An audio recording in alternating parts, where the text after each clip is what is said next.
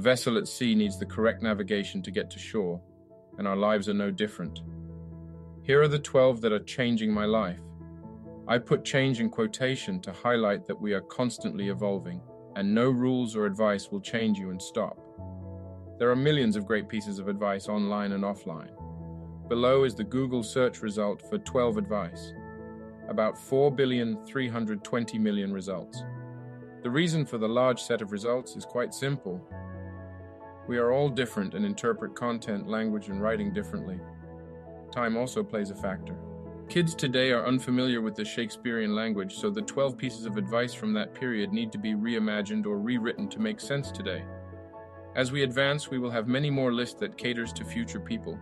The beauty about my list or any list elsewhere, there is a common theme, progression.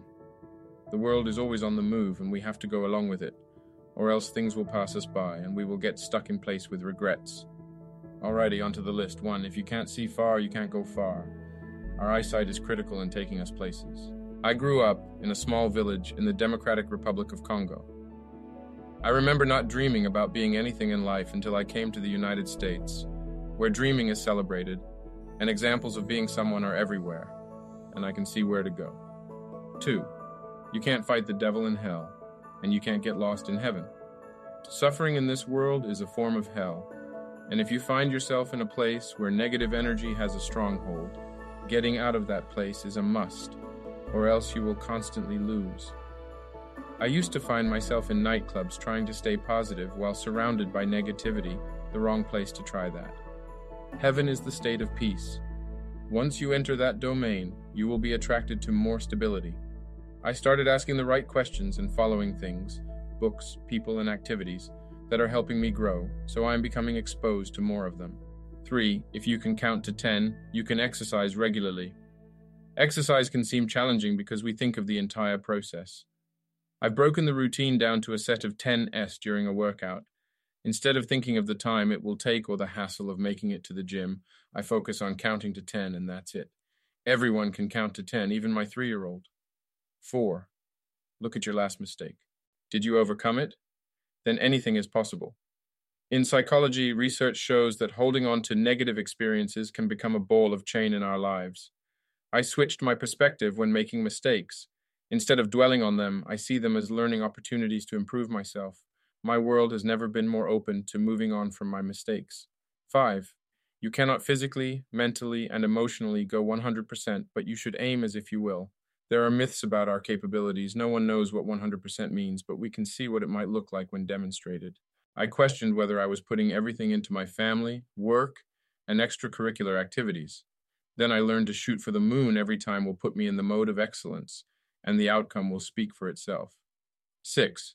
Your next positive act can save the world. There is no perfect time to share positivity, and we have no idea what being nice to someone means at a specific interaction time or in the future.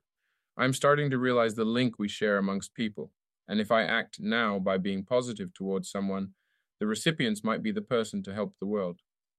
7. If you had a tough life, you have enough lessons to help the next generation improve. Harsh lessons are not just for us to learn from, it's a message to the world. Being raised in a third world country, I certainly had a different upbringing, but I don't look at it as poor me, and instead use that lesson to be a light I can share with people that they can overcome anything. 8. When everything stops making sense, focus on the present and nothing else. Our attention is constantly being pulled by everything around us, and it can become overwhelming. It was a reverse relationship when I came to America. I wanted to do everything because it was possible. I learned that there are holes that can suck you in, and they will get hold of you mentally, like the pursuit of money and worldly success. Being present has calmed me and allowed me to focus on what's important to me, like my family, creativity, and passion for producing joyful interaction. 9. If your ambition doesn't scare you, upgrade it.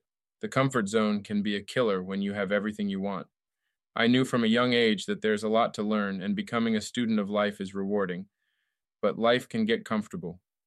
Having a safe job and staying away from challenges might feel good in the short term, but then your growth is limited. To fully follow my journey, I have to accept the challenges, and I need them to morph into the person I can be. 10. If you listen more, you will understand people better. Our opinions matter, but they fall short if we don't understand people on the other end.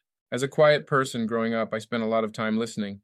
And over time, people started confiding in me, and I got to understand situations and contexts more. The value of listening is way more important than talking, and my wife appreciates it when I get it right because men still get it wrong at times. 11. Constantly check the progress of your journey. How do you know how well you're doing?